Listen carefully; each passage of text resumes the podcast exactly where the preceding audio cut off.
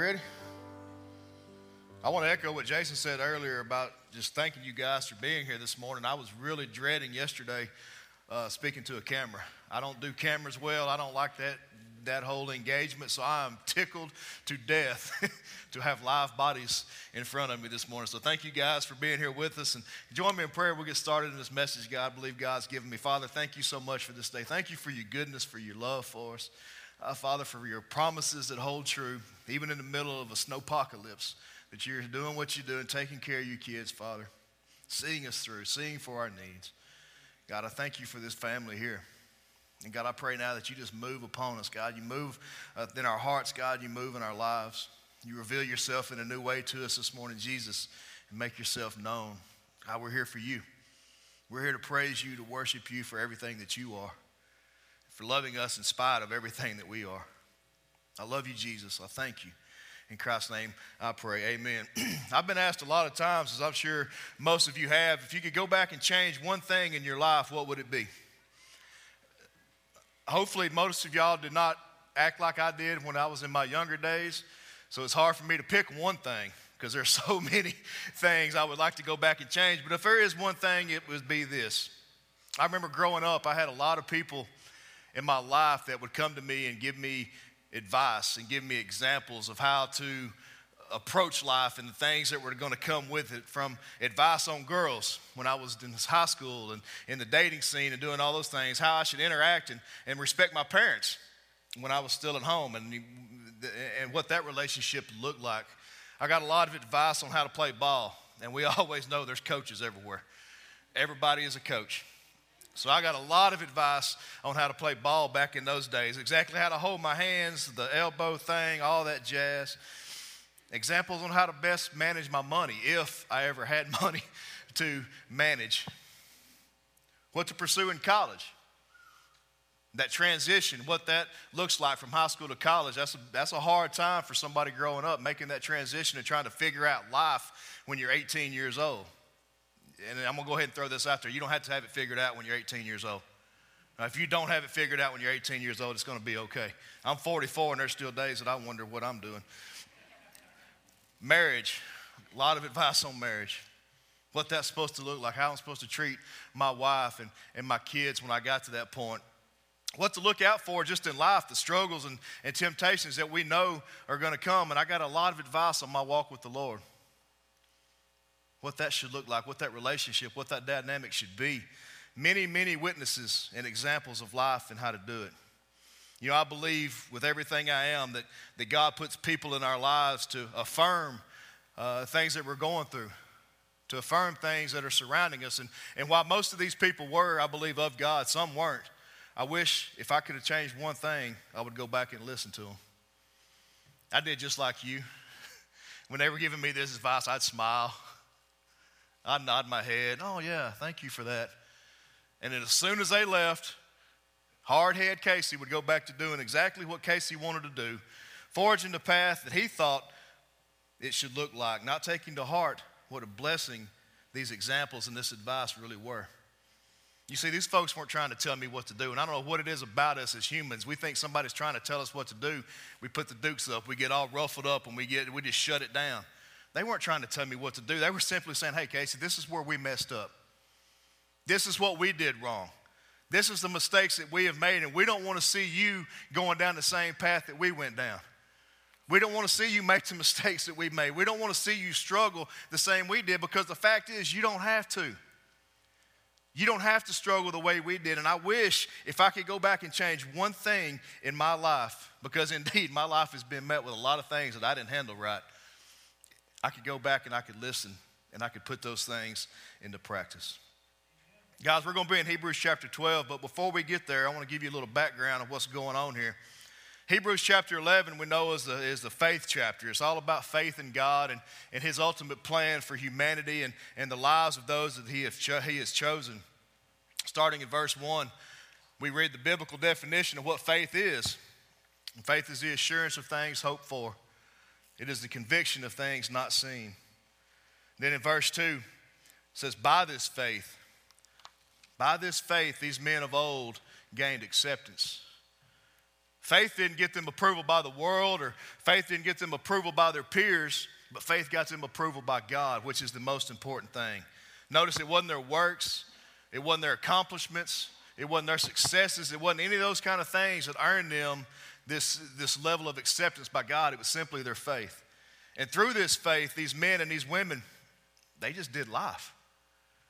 They did life. Not perfectly, never perfectly. And the more I read about these people in the Bible and, and learn about them, I see that they messed up way more than they got it right. But yet, even in those times, this faith that they had in God, it didn't push them away from God, it drew them closer to Him. Chapter 11 goes into specific examples, and we all know these stories. We've heard about them since we were this, this tall. It talks about Abel first. And Abel in Genesis chapter 3, how he, he sacrificed the way God said to do it without question. Now, you can't tell me Abel understood all the whys of God at this time, but he had faith that God's way was the best way. And he simply did it the way God said to do it. And it said he obtained a testimony that he was indeed righteous. Enoch in Genesis 4 and 5, because of his faith, he didn't die. And this is how I want to go right here just be raised up. How cool would that be? I've always told everybody my, my retirement plan is a 401R. Rapture. Come on. Because there are not going to be a whole lot of 401k sometimes. But Enoch, Genesis 4 and 5, because of his faith, he didn't die, he was raised up. His actions were made possible by his faith. Abraham, we know these stories, told to leave his home. Wasn't told where he was going, he was told to pack his stuff and to go. And his faith and the assurance of something bigger, something better, uh, led to his obedience in God. We knew later that he was asked to sacrifice to offer up his son Isaac. And I can't even begin to fathom uh, the things that were going through his mind at this time. But see, Abraham knew that God had promised him that all the descendants of the earth would come from his seed. Now, how was that going to happen if he was fixing to sacrifice his son? There's got to be something else brewing, something else going on behind the scenes. And Abraham had faith that God was going to work it out.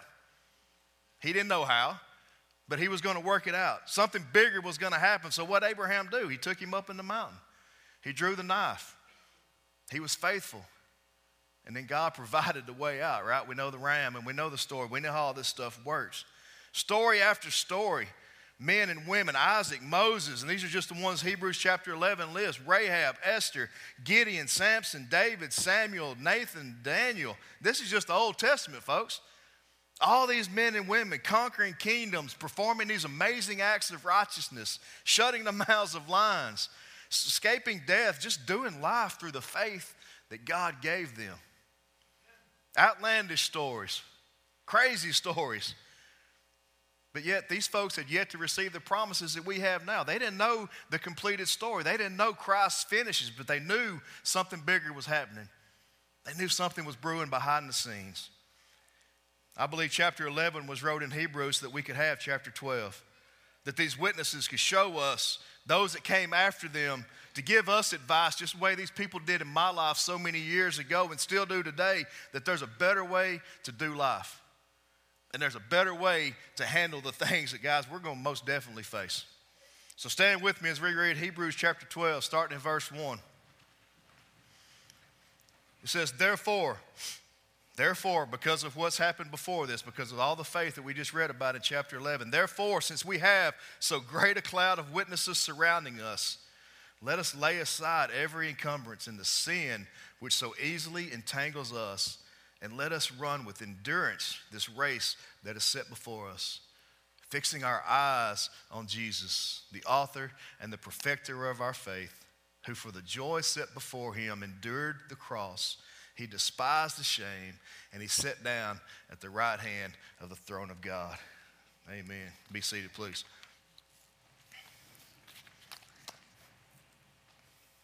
Each one of us, in every one of us, have a predetermined plan, a predetermined path of life. And contrary to what a lot of preachers preach these days, it ain't going to be puppies and, and sunshine.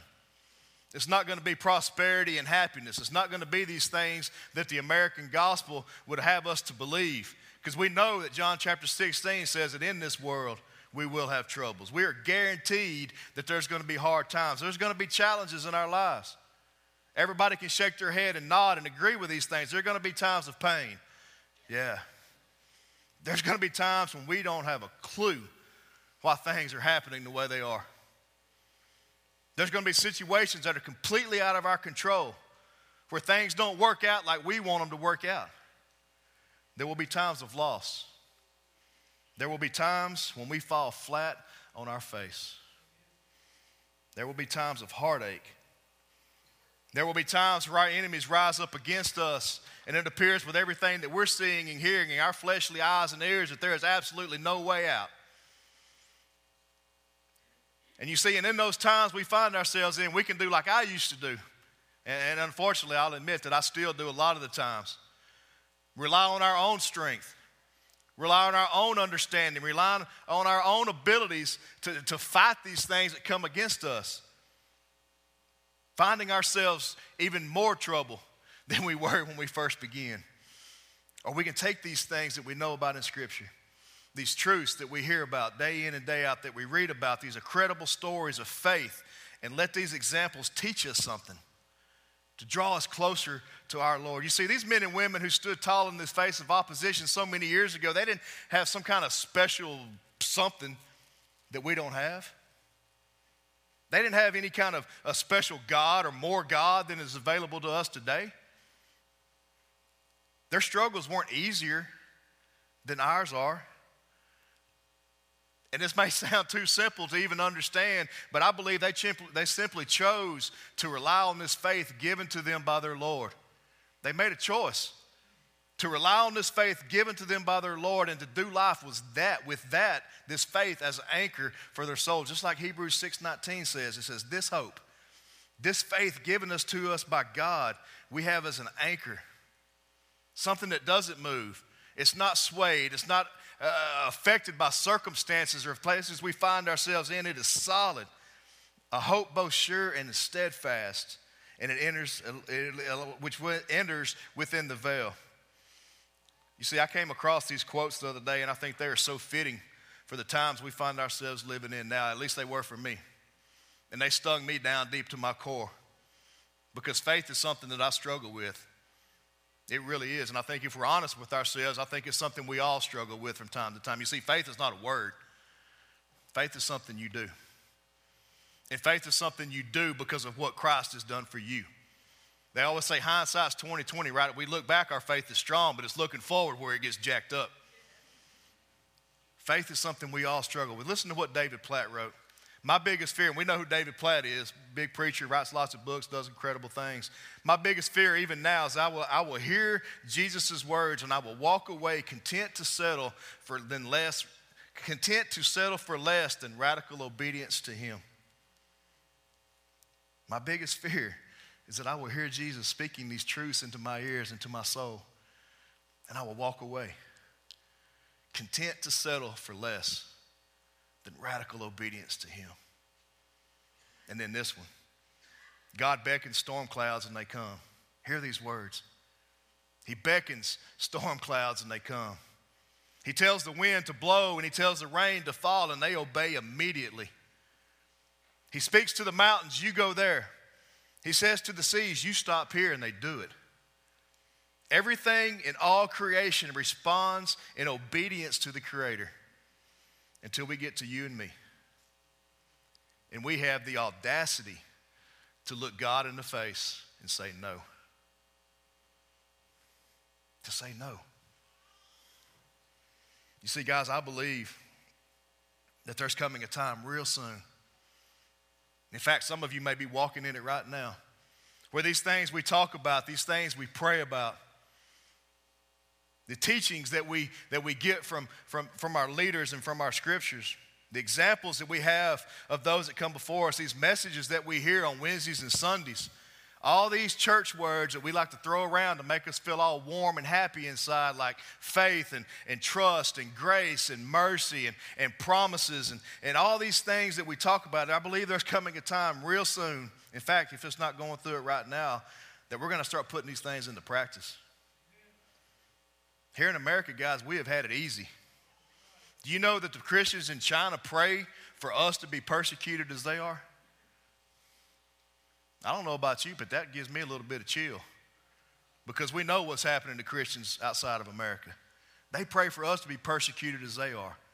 You see, here, we don't face much of that. We don't face much persecution. We don't need a whole lot. We got it, most of it. We got pretty much everything we need at our disposal. And because of that, I believe us fully relying on what faith in Christ looks like is turned into a two day week affair. We get our dose on Wednesdays, we get our dose on Sundays, and then we pretty much live however we want to the rest of the week. And I hate to sit here in front of you and say this, but I'm guilty as all, more guilty than most. I get comfortable in my two day a week Jesus. And just because I, got a, I have a title as pastor does not make me immune from the things of life. But we have been, we have been, what is the word I'm looking for? Programmed that that's what we need. Check it off the list a couple days a week and then do life. And when it slaps us in the face, we don't know what to do. We get our dose. And by the way, culture is shaping us. The way the lies of the enemy are becoming more and more blatant the way the pull of the world is trying to draw us closer to that and away from what we know to be our source, I believe it's time that we put our actions where our mouths are. To follow Christ, to follow Jesus, to hear Him and to understand what He is asking of us to put these things of the world aside and to look at these examples that he has left us. He didn't leave us these things so he could lord over us with a hammer every time we screwed up, he could pop us in the head. He left us these things just as these men and women of old came to me to tell me these things, to tell us there's a better way. I'm showing you how to do this. I'm giving you every tool that you need to be successful in life because you know what? You're going to need it. I didn't die for you to have an easy life, I died for you to have a life in me, to have faith in what I'm doing. He didn't leave us these things as a way just to show his, uh, show his authority, but to prove to us that his way is the only way. And I believe that we, as children of God, chosen and redeemed, seen as worthy, given the Holy Spirit to guide and to teach us in the things of righteousness, to convict, uh, convict us of our sins, I believe we've been called to live in this radical obedience, this, this radical abandonment to the things of the earth. And I'm not saying turn your TVs off or your smartphones or none of that kind of stuff, but understand where those things lie in the, in the grand scheme of things. Christ as our Lord, Christ is our head. Faith in Him, what He has done for us, what He continues to do for us, and, and, and be able to trust Him with every aspect of our life. Just as a song, we just think, I stand, my soul completely surrendered to you. Not to just be willing to give Him the little bit, the bits and pieces that we don't really care about, but to give Him everything our families, our kids, our finances our health, our worries, our fears, our anxieties, to give Him all these things that we know that we can't control anyway. But to finally be that one where He says, Follow me, and we drop everything and we say, Yes, Lord, where are we going? To be who He has called us to be, following with the examples that He has called us to follow in. He says, Let us, let us run this race before us and I love what Paul writes to Timothy at the end of his times. And he says, I have fought a good fight. This is my word. This is what I want to be like. I have finished the course. I have kept the faith. He says, In the future, there is laid up for me this crown of righteousness, which the Lord, the righteous judge, will award to me on that day. And not only to me, but to also those who loved his appearing. I have finished the course. I have kept the faith. As I said earlier, if there's one thing I could go back and change, it would be that to listen to these people, to hear these words of wisdom, to understand them as the blessing that they are, to help steer me in the right direction, to help me overcome some of the stuff that I was going to face. I wish I could go back and change that one thing. But what I love about Jesus and the good Father that He is, is that we get another chance. You see, this faith that we talk about can start right here. Can you imagine an army that would rise up, dry bones that would come to life if we live life the way these people did? Not always getting it right. We're not going to do that. But letting these struggles and letting these encounters that we find draw us closer to our God instead of push us away from Him. To live in the faith that He has given us because there is no doubt There is no doubt that this stuff is coming. There's no doubt what we're going to face. But yet, through our good Father, He's given us the stuff we need right here. Therefore, since we have this great cloud of witnesses around us, let us lay aside these encumbrances, these things, this stuff, and the sin which so easily entangles us, and let us run with endurance this race that is set before us. Let's pray. Father, I thank you so much for the examples, for the advice, for the tools that you have given us through Jesus, God, that makes life doable. Father, we all know we have struggles. We all know we have days where it's not working out the way we want to. But Father, just knowing that you are sure and steadfast, and our hope is found in you, that you are that anchor for our soul that we so desperately need. God, every moment of every day. Help us to live in that faith that you have given us, Jesus. Your word tells us in Romans that you give it to us in measures. And God, I believe that that measure is exactly what we need at that time in our life to do the things that you have called us to do. Father, help us to be obedient, not to get more, to earn more, to receive more, Father, but because of what you have already given us through your Son, Jesus. To live out of a grateful heart for the transformation that you have made in us. Father, to make us aware that you're doing what you're doing Father, just help us to be that person that you have called us to be. I love you, Jesus. I thank you for this family, and I thank you for your movement of your spirit in this place. It's in Christ's name I pray. Amen.